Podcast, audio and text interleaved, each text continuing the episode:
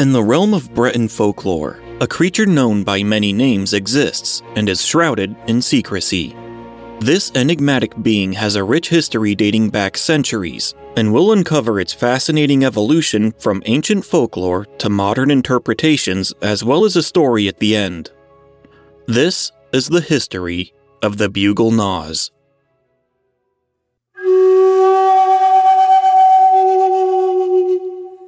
I'm your host, Kevin Torres, and I'd like to welcome you to the Creatures of the Crucible, where we try to sort through the mixture of history and mythology and understand how folklore has evolved with the growth of religions, beliefs, and societies. Our journey begins with a glimpse into the past, where we unearthed sources dating from 100 to 500 years old. These valuable sources were discovered through extensive research, including books, novels, and internet archives. Our quest led us to a book in Stanford University's collection, a treasure trove of folklore in Brittany, France. Brittany, often associated with the Breton people and the Celtic heritage, is home of the original folklore pertaining to Bugul Noz. Written over a hundred years ago, one specific source is made to help understand Druidism, ethnographic views, and the primitive traditions of historic Brittany for its time. However, due to the language barriers of French and Latin, we found ourselves translating these sources. Our research reveals that Bugul Noz's earliest form was as a member of a group of black dwarfs who danced under moonlit nights around consecrated stones and sought refuge in caves or hollow rocks. These dwarves were said to exist throughout ancient and modern Europe, their character changing into many different beings with different names throughout different cultures. In Breton's history, we discover that one of these black dwarves was named Théuse, figure from the folklore of Lyonesse and the cantons of Morlaix in France. It states that Théuse is the same demon referenced by St. Augustine of Hippo almost a thousand years prior. In Augustine of Hippo's work, The City of God, we encounter the phrase Demonos quos Ducius Galli appellant, which translates from Latin to a demon the Gauls called Ducius. Ducius meaning monster or incubus. The origin of the name Ducius can be traced back to Celtic roots, particularly the Scottish Gaelic and Proto Celtic words dubis and dub, meaning black, hidden, darkness, or ink. Here, we glimpse the connection between Bugul Noz and its Celtic roots through an extinct Celtic language known as Gaulish, which only has a few fragmented pieces of text remaining. This marks a point in which religion started to alter the originality of this being. Moving on to the 1600s, our exploration takes us to a village called Rostrenen, Villagers from Rostrenen, as well as a Capuchin monk known as Gregor of Rostrenen, described Théuse as resembling the color of an armorican octopus. Their ancestors from the Rostrenen area also claim to have seen little black dwarves who dance around graves and dolmens. Across regions and cultures, these spectral beings were also known as Dus among the Swedes, Danes, and Irish, while in Breton mythology, Théuse went by the name Bugul Noz, meaning child of the night or shepherd of the night, depending on how you translate the word bugul. As we navigate through history, we encounter more details by German scholar and metallurgist George Agricola, born in the mid 1500s. Agricola suggests that Bugul Noz evolved into a goblin or demon in German folklore, influenced by Greek mythology. This transformation eventually led to Bugul Noz being associated with the more modern Germanic folklore creatures in that part of the world, such as kobolds and goblins. According to the Archaeological Society of Morbihan, he could also be a demon or drauk, drak, drake, or drace a wicked and destructive demon in Breton folklore. This demon's exact name I was unable to find as a being, but all the roots we discussed, like Drak, Drauk, and Drace, mean demon in different languages. This demon can take many forms, which could explain how our black dwarf gained the ability to shapeshift.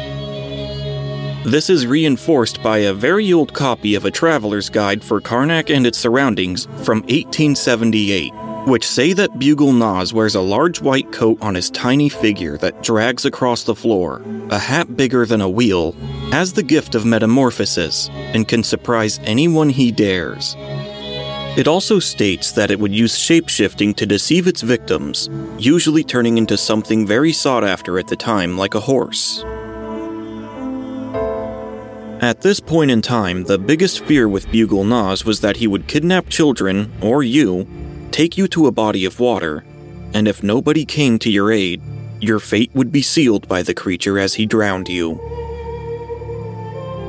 Now, our journey takes us to the mid 18th century, around 1857, where we discover a book dedicated to an unknown person's Joan of Arc collection. We were able to find some information in this source that discuss spirits known in Roman mythology as lemures or larvae. These restless spirits of the dead, much like the black dwarves, were said to inhabit caverns and wander at night, emitting disturbing cries. One specific Lemures spirit was known as Deucino, which is the same black dwarf that was named Teus that St. Augustine named Deucius, now known as Bugul Noz, marking another transformation in Bugul Noz's multifaceted history.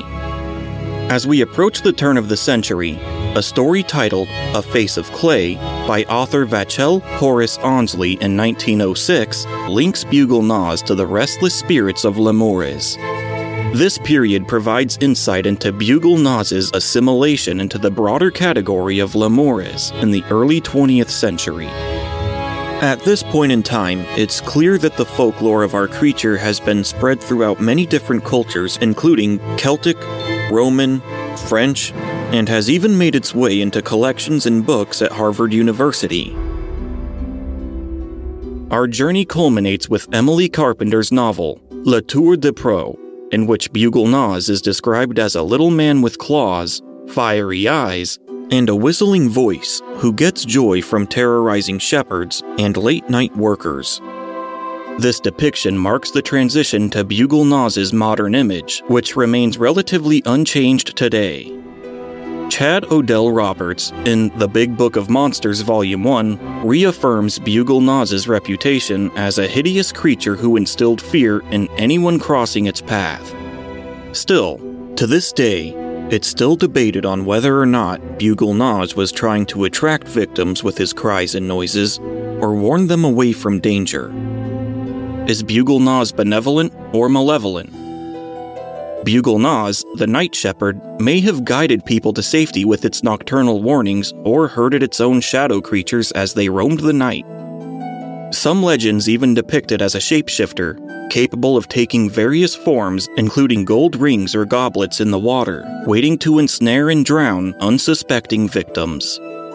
If you believe he's malevolent, there's a few things you can do to protect yourself. One of the things is because he's got a whistling voice, you must avoid whistling whenever he is present. Another form of protection is hawthorn, believed to possess the power to break enchantments. The sign of redemption, or a cross, could repel this pagan creature as well. Even a fence with crossed planks or metal bars act as a barrier. Additionally, a recently plowed field that once bore grain was considered consecrated ground, making it impervious to Bugul Noz's presence. As we conclude our journey through the intricate history of Bugul Noz, we are left with a creature who has undergone many transformations, its fate twisted through time by many cultures and religions. Transitioning from a black dwarf to a goblin, a restless Lemure spirit, a werewolf, and even a shape shifting demon. Its purpose in folklore was likely to keep children safe at night indoors with their families and away from perilous waters. One of the best sources of Breton fairy tales and folklore are from a man named Joseph Friesen, who, from what I can find, was a folklorist who collected a lot of stories during his time. In fact, when looking through French Wikipedia for Nas, there was far more references and sources, many being from his own work. One of Joseph Friesen's collections was available, just one, so I was able to translate some of its stories. However, they were very short and abrupt. What I'm going to do is combine the information we've learned throughout history, along with the stories that I read about Joseph Friesen, and I'm going to try to create my own, more fulfilling tale of this creature for us. I truly hope you enjoy it.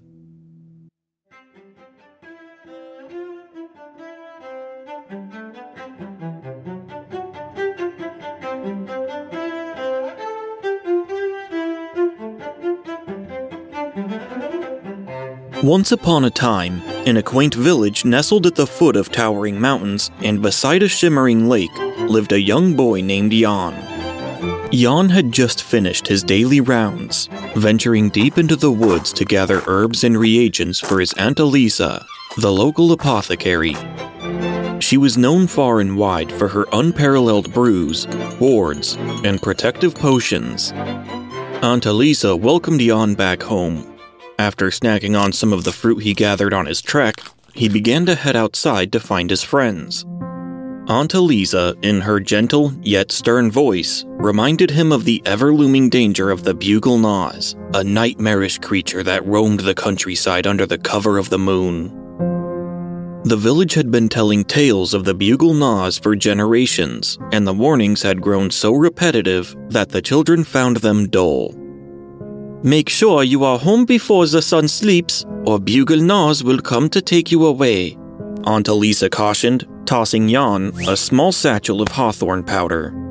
Be safe and don't be out late. I will, Aunt Elisa, Jan nodded, a hint of a smile on his face as he set off to meet his friends, Jean Pierre and Emilia. These three adventurous adolescents often ventured into the wild, unaware they are pushing the boundaries where reality and myth cross. On this day, they embarked on an excursion around the rugged terrain surrounding their village, determined to locate the cave where the Bugul Noz was rumored to reside. On a day without anything better to do, adventures like this were always the best way to stave off boredom. They hoped that by locating its lair, the villagers could seal its entrance and bring peace to their community. In the light of day, our young adults' courage was unmatched, but as dusk approached, so did their fears. Hours later, they returned to the village, realizing they had stayed out far too long. The village was eerily quiet, and torches already blazoned, casting ominous shadows across the cobblestone streets. As they approached the village, they spotted a magnificent horse in the distant fields, grazing near the edge of the lake. Its beauty was unparalleled, and thoughts of exploring and adventuring with a steed consumed their minds. They argued over who should be the one to bring it home, with Jean Pierre eventually persuading the others. I'm the oldest and the strongest. Let me be the one to tame the horse. I'm the only one to have ridden before, anyways. Fine, but remember it's ours. We should all have a turn to ride it, said Amelia. But as soon as Jean Pierre mounted the horse, it sprinted uncontrollably towards the lake. Realization hit him like a bolt of lightning. This isn't right!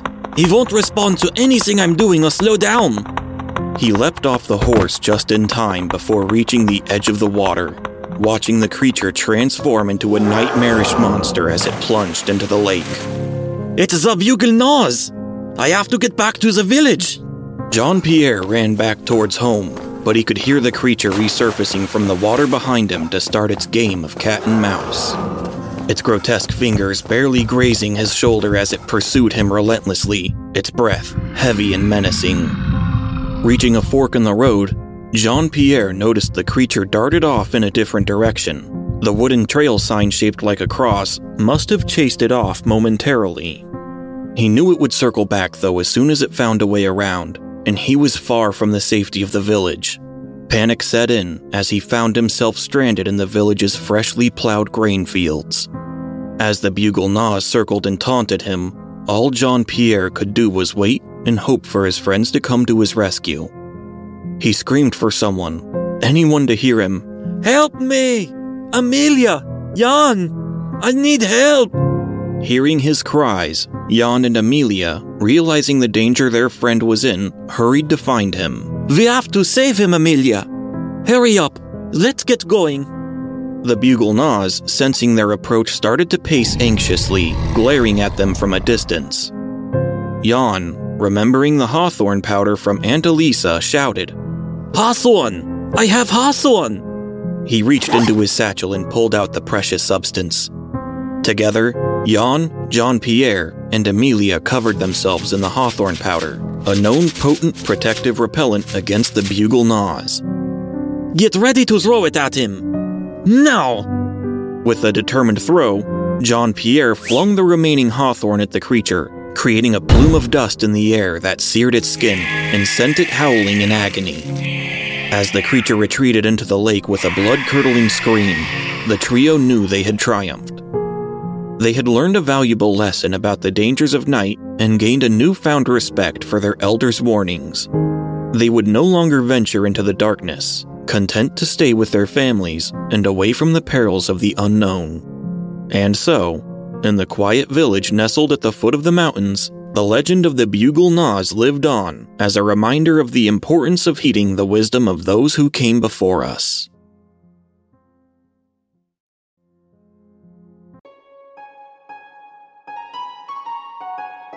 I truly hope you enjoyed our creation of a story for the Bugul Noz.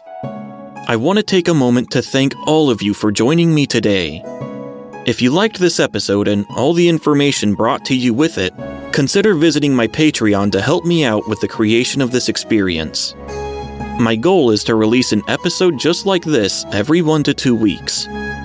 All links to my sources are in the description, as well as a link to my Patreon page.